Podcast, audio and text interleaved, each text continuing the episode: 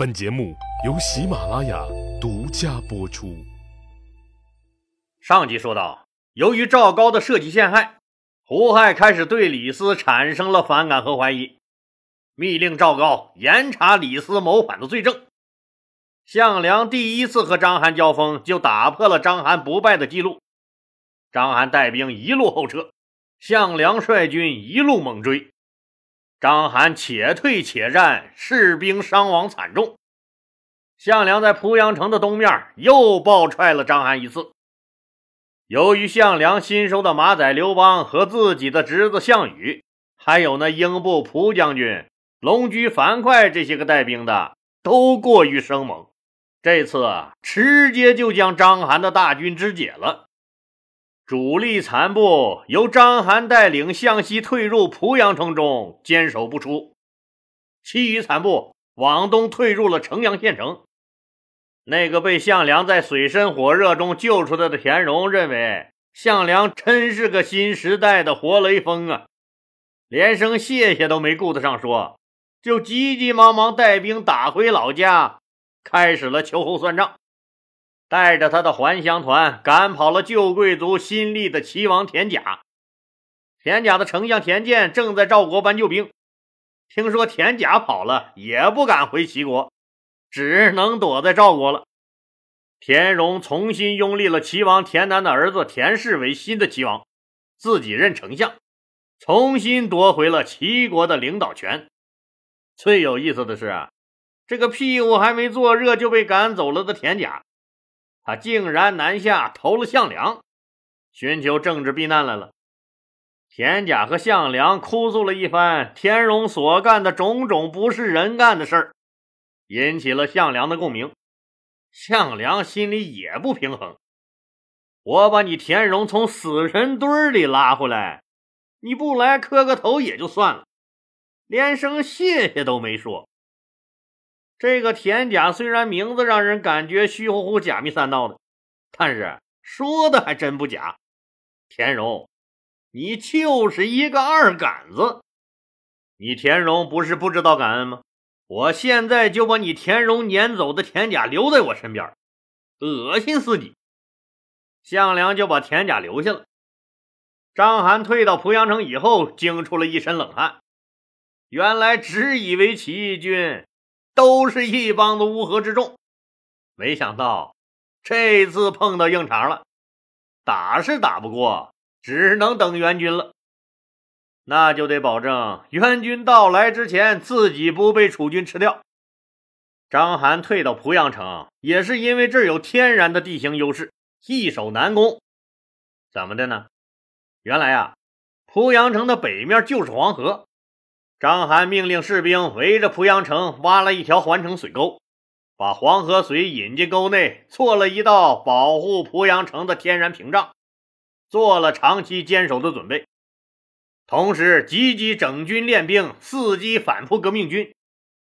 项梁攻了几次濮阳城，也是攻不下来，就把兵分出来一部分，让项羽和刘邦率领去攻打退守在城阳县的另一股秦军。自己继续围攻濮阳城。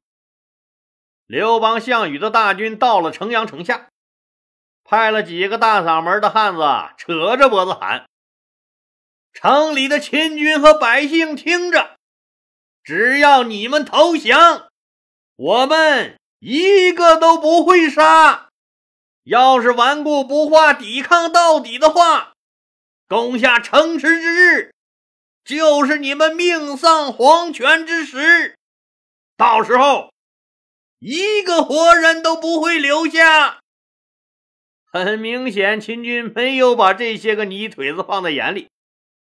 伴随着一顿石头和一口浓痰，喊话的哥几个被打骂回来了。项羽、刘邦大怒，组织士兵攻城。城中的秦军和百姓拼死防守，战斗异常艰辛。攻城的楚军伤亡惨重，项羽、刘邦更是怒不可遏，下了死命令：天黑之前必须拿下。项羽的先锋大将龙驹和刘邦的先锋大将樊哙，这两个狠角实在是太过生猛，挽起袖子，抄起砍刀，疯子似的亲自带人冲了上去。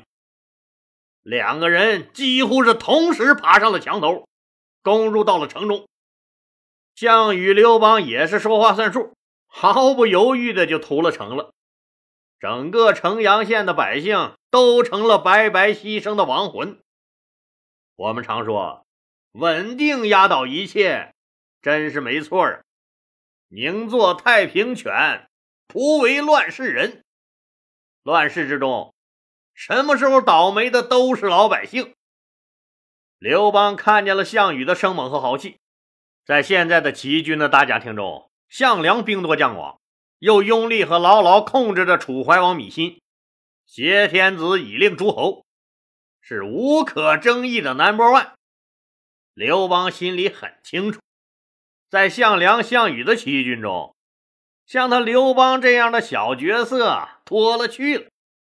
那怎样才能在这些人中脱颖而出？这是个大问题。这几次项梁派他协同项羽作战，给了他机会。刘邦非常清楚，只有拿下项氏集团的潜力股项羽，自己才能大树底下好乘凉。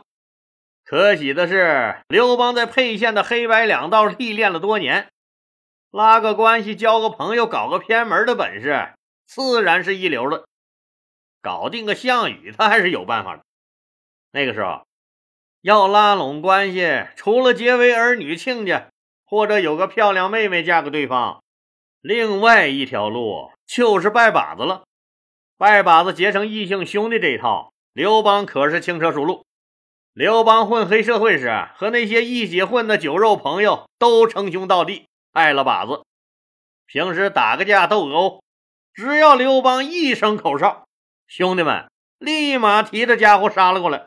现在这造反闹革命的老班底儿，就是靠着当年拉帮结派拜把子组织起来的。刘邦心里就有了主意，在晚上的庆功宴上，项羽、刘邦亲自接见，并重点表扬了龙驹和樊哙两支敢死队。龙驹、樊哙带了大红花不说，除了正常奖励外，敢死队每位成员每人额外奖励二斤牛肉、半斤烈酒。大家兴高采烈地吃喝起来，每个人的情绪都异常激动。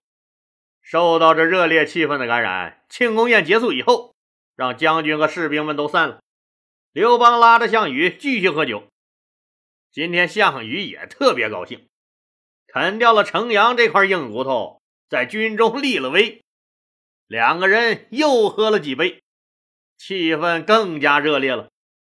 刘邦就等这个机会了，机会来了，哪能轻易放过？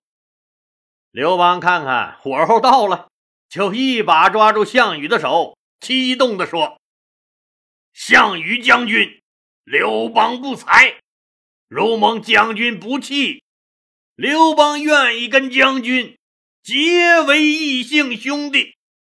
从今以后，你我二人生死相依，荣辱与共。”接着，刘邦也不顾满脸惊愕的项羽和那满地的泥，扑通一声。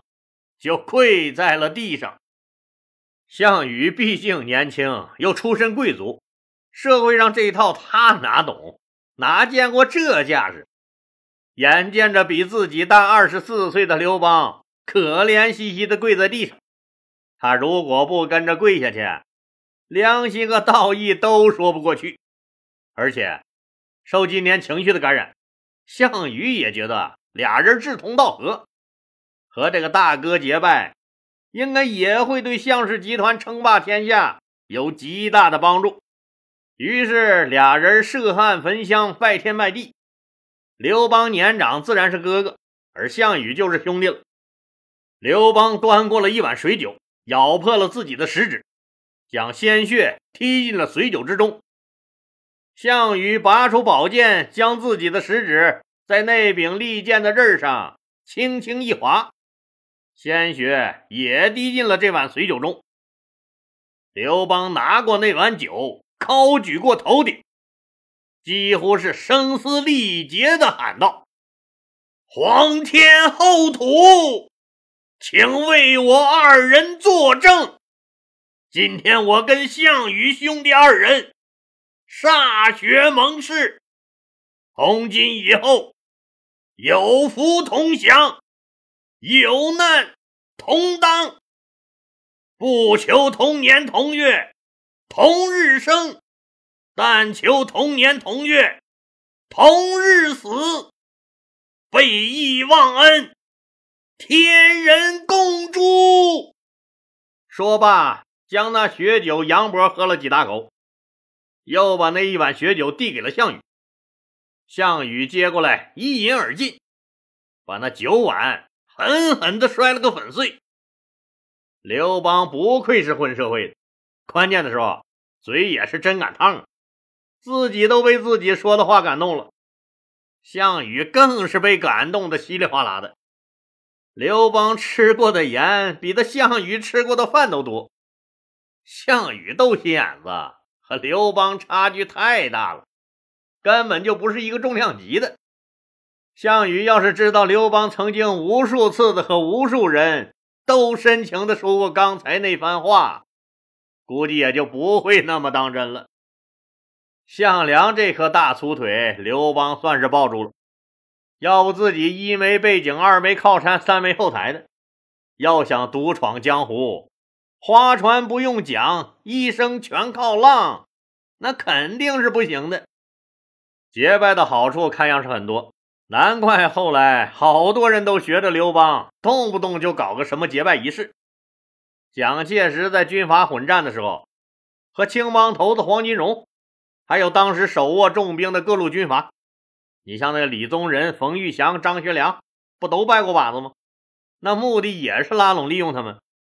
这招是不是和刘邦学的就不知道了。反正感觉这招是古今通用啊。项羽这个没落贵族对待拜把子这事儿是极为认真的。你看后来，大家眼里所谓暴虐、凶残、狠毒的项羽，几次都没杀刘邦。也放过了刘邦的老爹和吕雉，但反观刘邦，虽然杀了项羽以后，以鲁公之礼安葬了他，也作秀似的哭了几声。为什么说是作秀呢？看刘邦的表现就知道了。刘邦放任和纵容自己的士兵抢夺项羽的尸体，致使自己的这个兄弟一代枭雄项羽死无全尸。最终把项羽大卸八块的吕马童他们五个都被刘邦封了侯，真是让人唏嘘不已呀！当然，这都是以后的事了。现在正是刘邦、项羽的蜜月期，俩人一有空闲就在一起喝喝酒、说说话、谈谈兵法。这次拿下城阳以后，项羽、刘邦又回到项梁身边支援项梁，一起打濮阳。由于章邯准备充分抵抗顽强。结果还是久攻不下。为了扩大战果，项梁自己继续围困濮阳，命令刘邦、项羽去攻打定陶。濮阳的战斗进入了相持阶段，双方都在等待援兵。章邯退入濮阳城后，坚守不战。表面上看，好像是因为连续战败怕了项梁了，实际上暗地里却通过黄河漕运补充装备和军粮。集结援军，他首先请求丞相李斯的儿子李由的三川郡的驻军来救援自己的濮阳城。项梁也在寻求援军，准备一举拿下章邯。项梁就给重新掌了齐国大权的田荣捎了个信儿，让他趁着章邯兵败，自己把章邯围在濮阳城中的大好形势下，赶紧带兵驰援自己，一举吃掉章邯，拿下濮阳城。田荣哪有这个政治眼光？政治敏感性极差，关键的时候耍开了小性子。他告诉项梁的使者：“让我出兵也容易，你项梁把田甲的脑袋给我交出来，赵国把躲在那儿的田健的人头给我送过来。”嘿，小子，你他妈就是个白眼狼啊！跟我讲开了条件。不是我救你，你早他妈让人家挫骨扬灰了。你小子提起裤子就不认账啊！再说了，我正在招兵买马、扩大影响的时候，要是杀了来投奔我的田甲，以后谁还来投奔我？这个田荣也耍开了光棍你们不杀他们是不是？不杀，老子就不出兵。至于你救我的事儿，哎，咱们恩是恩，怨是怨，咱们一码归一码。项梁也急了，好，你不认账是吧？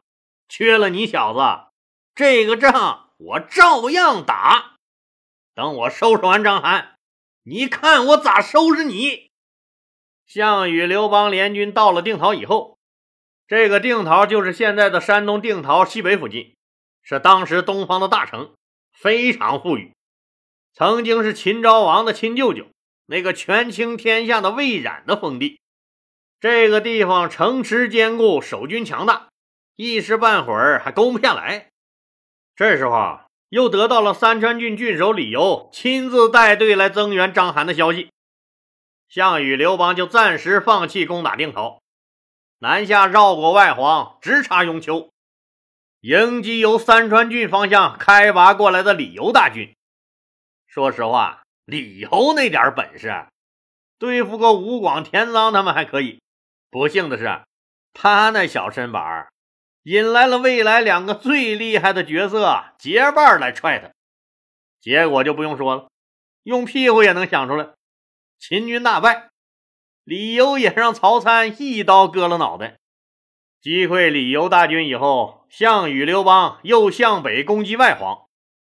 项梁得到了秦军大败、李由也被斩杀的消息后，大为高兴。楚军的连连获胜，让项梁和楚军的一部分高级将领产生了轻敌之心。原来秦军也不过如此。见章邯像老鼠一样龟缩在濮阳城里，不敢和自己交战，项梁恨恨地骂了一句：“你这个胆小鬼，就他妈老死在濮阳城里算了。”就带兵离开了濮阳，包围了之前刘邦、项羽没有攻下来的定陶城。由于城池坚固，守军强悍，项梁也是一时攻不下来。当然了，这期间也消灭了一些来增援定陶的小股秦军。对于项梁来说，东阿之战是他项氏楚军主力和章邯秦军主力的第一次交锋。项梁虽然起兵较早。但一直在整编军队、训练士兵，一直没有和秦军主力交锋过。对于自己的项家军的战斗力到底怎么样，项梁也是心里没底。东阿之战的胜利，表明项家军在组织建制、武器装备、斗志和信心等方面，都经受住了实战的考验。项梁的自信心大为增强。东阿大战后。项梁在濮阳又一次大败了秦军，项羽、刘邦又攻克了城阳城，在雍丘消灭了来增援章邯的李由大军。章邯吓得龟缩在濮阳城里，连面都不敢露。这一连串的胜利，让项梁滋生了轻视秦军的情绪。我们说，打仗士兵兴奋，将领自信，这本身是好事但一旦产生了轻敌的情绪，那可就坏了，偏偏项梁自己就产生了这种情绪，而且这种情绪自上而下，在军中逐渐的蔓延开来。当然了，总有人是清醒的，比如说原来做过楚国令尹，现在是项梁副将的宋义，这个人就清楚的看到了楚军的轻敌和骄傲。咱们还得介绍一下这个宋义，宋义也不是一个简单人物。在秦灭楚国之前，宋义曾经做过楚国令尹。那令尹是个什么角色？老李也说过，令尹是楚国在春秋战国时代最高的官衔，相当于丞相，是掌握政治事务、发号施令的最高长官，对内主持国事，对外主持战争，总揽军政大权于一身。看到了吧？宋义虽然现在只是项梁的一个副将，但是他曾经是这个国家灭国之前最高权力长官和最高军事长官，是最专业的人士了，那可不是外行啊！他就劝项梁说：“打了胜仗以后，如果将领骄傲，士兵怠惰的话，这可不是好兆头啊，将军。您看，咱们军队里好多士兵的态度开始不端正了。咱们再看看秦军，章邯把门关上，肯定是在调集兵马，集聚力量。咱们可是不能盲目的轻敌呀，要好好考虑一下这仗下一步该怎么打。这时候的项梁根本听不进去这些批评的话，心里想：教训人谁他妈不会呀？你他妈这么牛逼，咋还让人家灭了国了？就不耐烦的把宋义训了一顿，说：“你作为高级将领，净说那丧气话。”你要是害怕的话，哎，这么的，这么的，你去齐国给我转一圈，让田荣那小子赶快出兵来参加会战。就这样把宋义撵走了。那从后来事态的发展来看，宋义这时候被赶走，不仅仅是捡了一条命，同时还给了宋义一个在未来能够执掌大权的机会。好了，今天就说到这儿吧。谢谢大家。